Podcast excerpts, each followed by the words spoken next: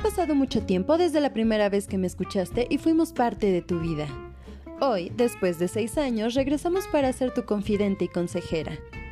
Nos recuerdes o no, siempre serás parte de esta nueva etapa de Por mis ovarios. Recuerda que no es un programa feminista, es un manual para los hombres. Próximamente por Facebook Live. Espérenos muy pronto.